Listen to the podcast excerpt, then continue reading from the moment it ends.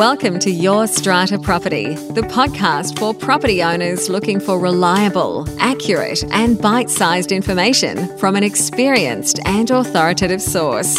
To access previous episodes and useful strata tips, go to www.yourstrataproperty.com.au.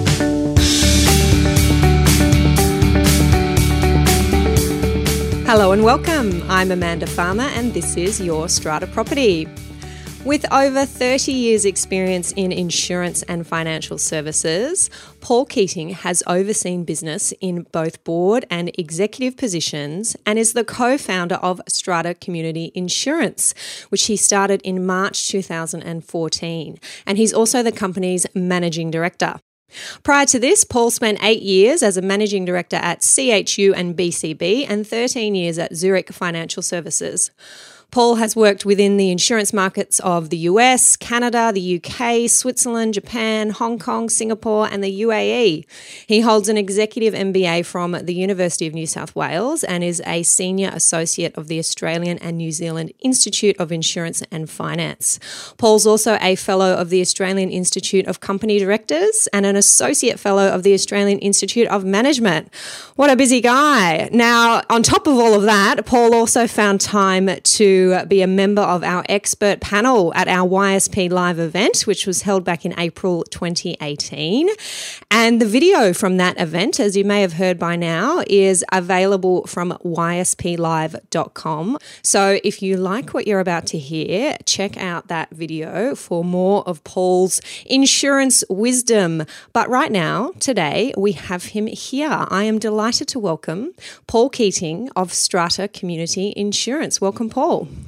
Thank you, Amanda. Very impressive introduction. Thank you very much. If you do say so yourself. yes, absolutely. Thank you. It's lovely to have you. I've been wanting to have you on the show for some time now, and your expertise and you have been recommended to me by so many in the strata sector. Strata Community Insurance, I know, puts on fabulous forums and information events for for managers, for those of us who are servicing the sector, and they're always so well attended.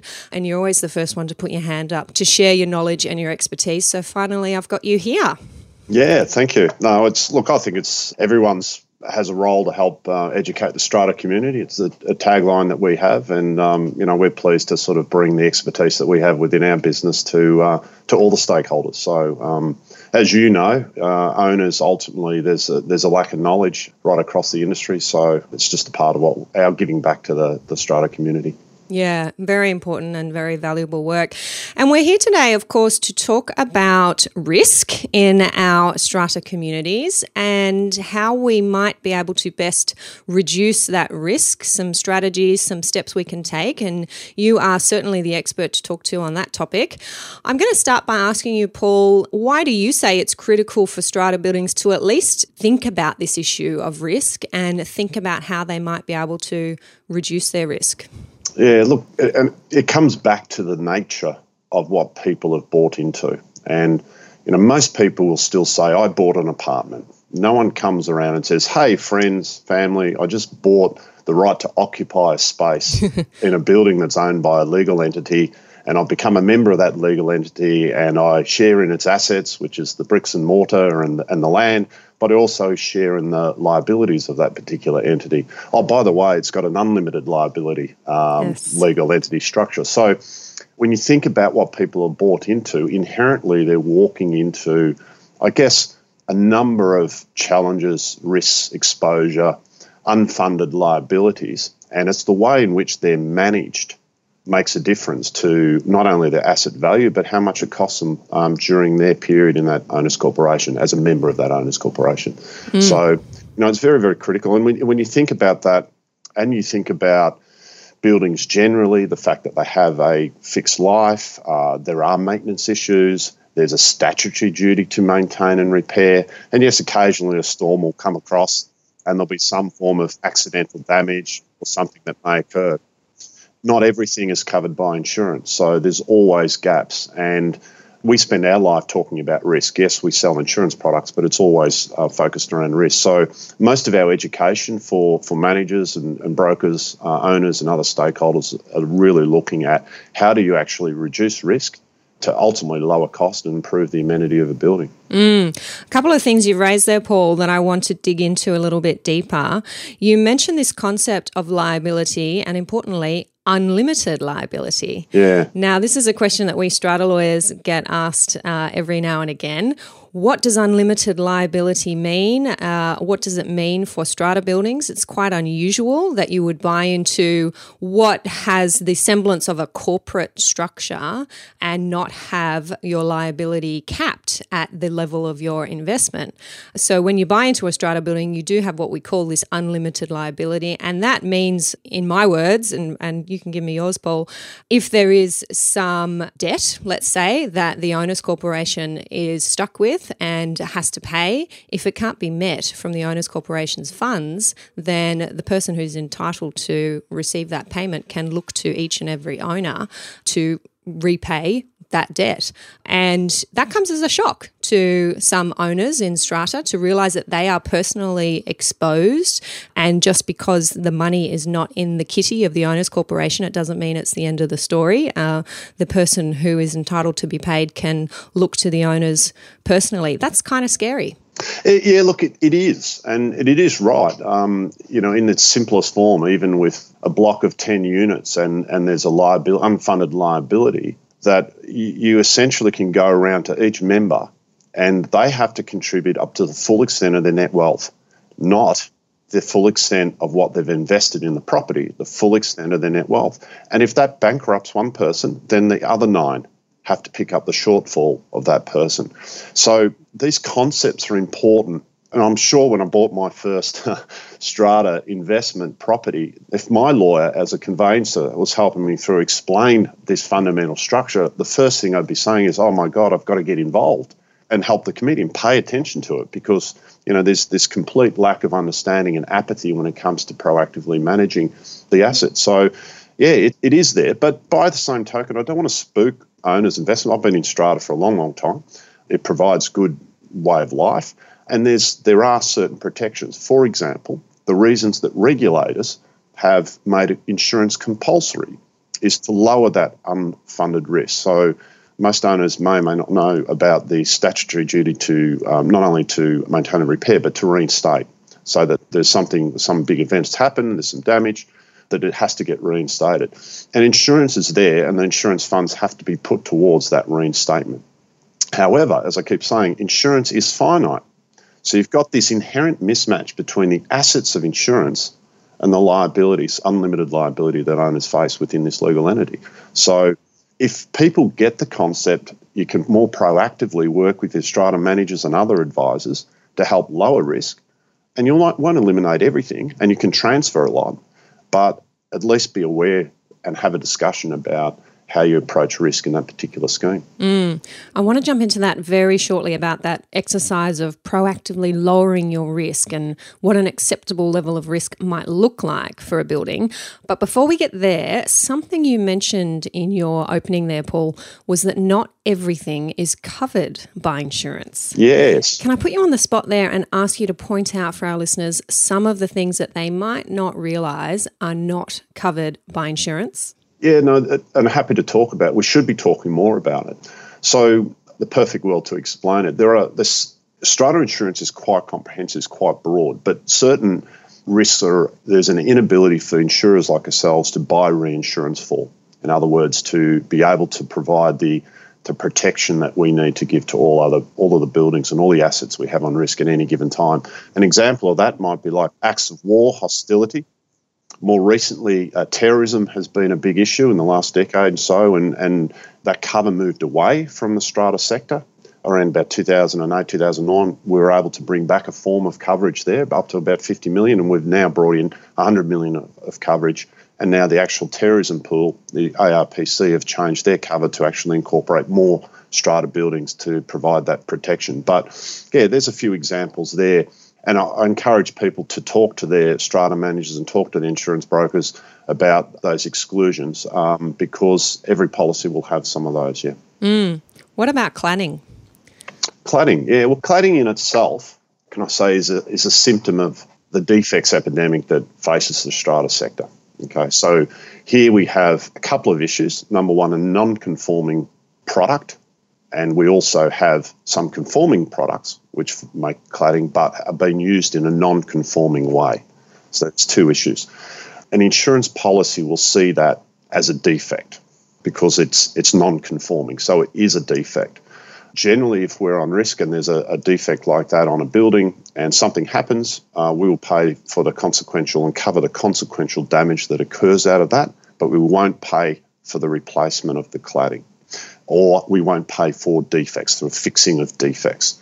And this is a real issue um, because now we know these buildings have these defects. We're saying, well, hang on a sec, we, you know, we've got to get the defects fixed. And of course, it's a massive issue for owners to be able to raise funds, to be able to do that. And there's been little, little support of government in um, some sort of funding mechanism to help make sure that that takes place. So mm, it's definitely a huge topic, uh, which we can devote a whole episode to. But I, I, couldn't let you go, Paul, without asking you that question of how, how the insurers are, are dealing with that because we've been anticipating for some time the knock on effects from this defective building material being installed, and insurance is a, a plays a really big part there. Yeah. And there has been a, some knock-on impacts. There's no doubt that some of your listeners would have would have seen that. There's no doubt that it's there. But I keep saying to the government, this is not an insurance issue. This is a public health and safety issue. When you have a flammable product on a building and your standards, your building standards say no flammable product on the building, there's an issue, a fundamental issue. And it's complex in terms of who's going to pay for that. And I think only with government intervention will we get uh, an equitable solution for owners, and the pressure needs to continue for that. Mm. Let's move back to proactively managing risks and reducing risks. I think you've said there, Paul, that we're never going to be able to eliminate risk. There's always going to be a level of risk. What is this acceptable level of risk? How do we get down to it? How do we manage our buildings so that we're only exposed to that acceptable level of risk? Look, it's it's a great question. It's a big question and I, I want to position it to say that every owner's corporation is different and their risk tolerance will be different. And so a risk profile of, say, a, a four lot scheme and a 200 lot scheme is completely different. There's a, a different public risk profile, there's a different profile around the exposure to common property, there's a different profile and ability to raise funds. There's a whole range of different aspects around it. And and then you take that aspect and then you add occupancy so the difference risk profile of owner or tenant, someone who's who's there has a, a, dress shop or someone that has a fish and chip shop are different profiles. But the fact of the matter is, I think strata committees need to sit down and actually talk about risk. No one does. So the first point is to talk about it.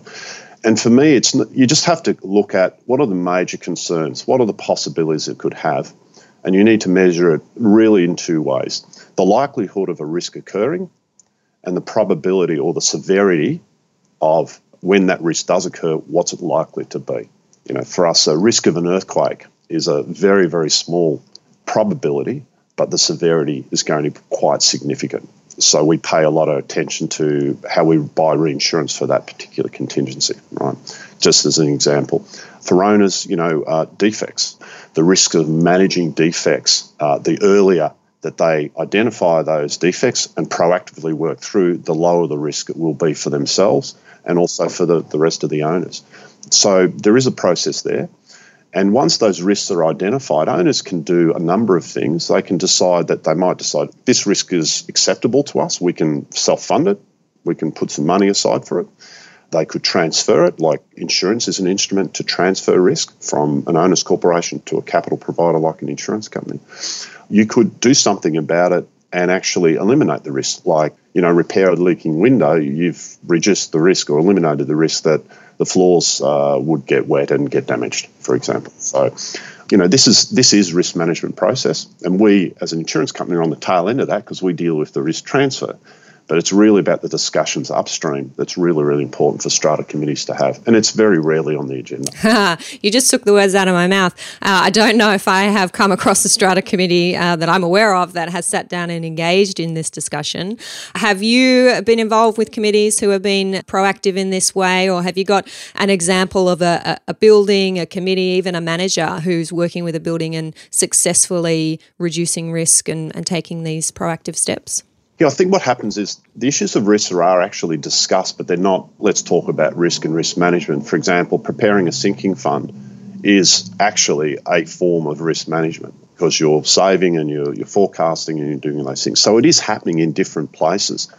And I, I, think I've come across there's a number of examples where you know we've identified risks and we've worked with strata managers and owners to help you know do some risk improvements. Probably the best and simplest case to articulate was a, a scheme in Queensland which we under, underwrote in, in around 2014 and had no prior history. All of a sudden, within the space of about three months, had something like about four or five burst pipe claims and, and water damage coming out, which was very unusual.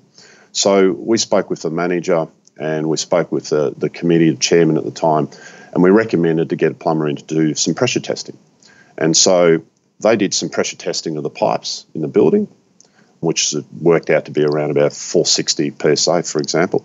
And they went to the mains and tested the pressure at the mains, and it was 1100, nearly two and a half times the pressure that the pipes could take inside the building. So it became inevitable. So in a simple case there, they've taken what can we do? Pressure reduction valve, put it on the mains. They've reduced the, the pressure down to about 300 psi coming in, and all those burst pipe claims went away. And what we've we've dug into this a bit deeper because what actually happened subsequently in the next year or two was uh, some of the neighbouring properties started having the same problems, and we've realised that at certain times a fire brigade will work with the water authorities to get them to increase the pressure water mains in the street, but no one gets any notice out of it. And if you can imagine the flow on effects, so, you know, sometimes owners don't know what's happened to my building. All of a sudden, you know, there's, there's water coming out everywhere but the pressure in the, the water mains has increased because fire brigades needed to be at a minimum amount. So there's lots of, you know, we, we're still learning. There's lots of different examples like that. But this particular committee and the strata manager, they listened, they took action, and they've they've mitigated that risk. So that's just kind of a simple example where you know it can avoid the cost of those claims. Mm, really good tip there for uh, a practical tip for buildings who might be experiencing some problems with burst pipes and water pressure to take those steps. You mentioned there, Paul, a committee that listens, a committee that takes action.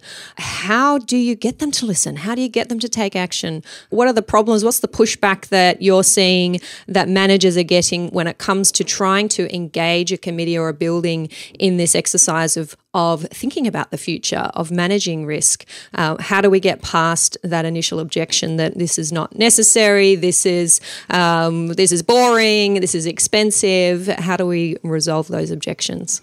Yeah, well, there's probably three areas that, that come to mind, and you'll know the first one: owner apathy mm. is is the biggest challenge for managers to get some form of activity. And I think it also depends on the building because, on average, we have something like 55, 60 percent of the the strata schemes around Australia are tenanted, and we find that buildings that are got a higher proportion of owner occupiers tend to be more invested in amenity and being proactive around risk issues than a building that's predominantly rented out or leased out and they're a mix of owner investors because they're looking more for yield and, and of course you know the owner occupies looking for amenities. So that's one thing. The cost becomes the, the second biggest pushback that strata managers have. But there's real cost and perceived cost. And i think what people see part of their roles on strata committees they get a budget. And if i can save money on that budget i've been a very good committee member but that's only one part of it. The hidden cost, no one measures the hidden cost of not doing something. Yep. Only the direct cost of actually spending something on a repair or a maintenance issue. So I think that that whole cost benefit exercise is not well understood.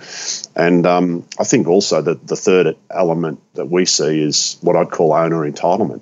Oh, we've got insurance, push it through that. That's what insurance is for, right? You know, let's do that. And and it's right. People have a right to claim on insurance and that's what it's there for. But generally, you know, it works better for bigger claims and bigger events. But you see lots of little claims come through. Very few people understand that if you put through $100 of claims, particularly in New South Wales, where you've got this massive tax on insurance that the state government's imposing a lot of tax, funds fire brigade from people who buy insurance. But if $100 of claims will turn out to around about $300 in premium, that's the kind of level. So in the end, it might be economical day one, but is it really economical over a longer period? In the US, by contrast, most strata communities over there they self fund most claims up to about $10,000 because they realise that it's cheaper for them to repair things, pay and just pay GST on top, a consumption tax on top, rather than go through and incur all these other state taxes. And they use insurance for larger claims and for catastrophe events. Mm. It's just a different psyche. You know, yeah, a, a, really interesting point, and it's something that I've uh, discovered in my years of practicing strata law. And you tell me if you feel this on your side, but I feel that strata insurers are particularly generous when it comes to meeting claims, accepting claims. The policy terms are generous, and I wonder if that has something to do with this culture that we're developing of, oh, we'll just claim on insurance because that's what it's there for and they'll cover it. It's unusual in my experience that a claim, and I'm often involved in claims for legal defense costs, for example. So we've been taken to the tribunal uh, and I've said to the building, well, you've got a policy of insurance, maybe inquire with your insurer whether that's covered. And nine times out of 10 it is. And the building's sort of saying, oh, wow, you know, this, this is amazing. This is wonderful. And I've taken to using the line, look, that's strata insurance at the moment. They just seem to be, they're there for us, and that's great. But taking the long view, like you say, Paul, um, how is this then affecting our premiums? How is this affecting the culture of claiming? And let's not forget that you know the government's aware of this now too, and is jumping on with that tax slug. Yeah, yeah. So it's the shorter answer is not, insurers are always kind of positioned to say, well, it's fair game and we'll have a crack at it. But we are exceptionally benevolent. I would say in my 35 years in the industry, probably no other class of insurance are we, we more benevolent. And it's, you know, the, there's black and white and then there's grey. And I would say in the strata sector, we're probably nine times out of 10, we will look at owners positively when there's a grey area around a claim. That won't always be the case. I think you'll find now that things are starting to tighten up because the number of claims and the average cost of claims are going well above insurers' predictions. And they'll see that now through higher deductibles and higher premiums over the next sort of 12, 18 months. It's starting to happen at the moment. So, um, how do we change the culture? That's a harder one, particularly if you know not everyone likes to talk about insurance and not everyone understands the mechanics. It's just a, a financing end of that risk transfer process. But you know, we're here to, to help, to talk to strata managers, and if we need to talk to communities about how they could more efficiently manage over the, the medium to long term. But I would say, particularly in New South Wales, where that tax proportion is between, depending on the, the building, between 30 and 40% added to the cost of insurance. I'd be self funding. I'd put aside a, a reserve fund and be funding all that small stuff myself and go to market for a really competitive insurance policy with a, a claims free history and use it for the large losses and those big events that you can't predict. Yep, very good advice. Thank you for those practical tips. Now, everyone who comes on the podcast gets the book question What books have had the greatest impact on you and why? Okay. Um, well, I, am not a big book reader, I have to admit. But yes, probably one of the earlier ones was I've been more into sports and biographies. And mm one that hit me um, in particular was the rise and rise of Kerry Packer, uh-huh. um, which I learned a lot about Sir Frank Packer, and you could see sort of the, the history and, and the behaviour, and you can understand how Kerry acted and behaved, and probably James to a certain extent. A lot of pressure. But the one that I'm really keen about and really excited is is one that's been uh, recently promoted. Um, it's called Why We Sleep mm-hmm. by Professor Matthew Walker.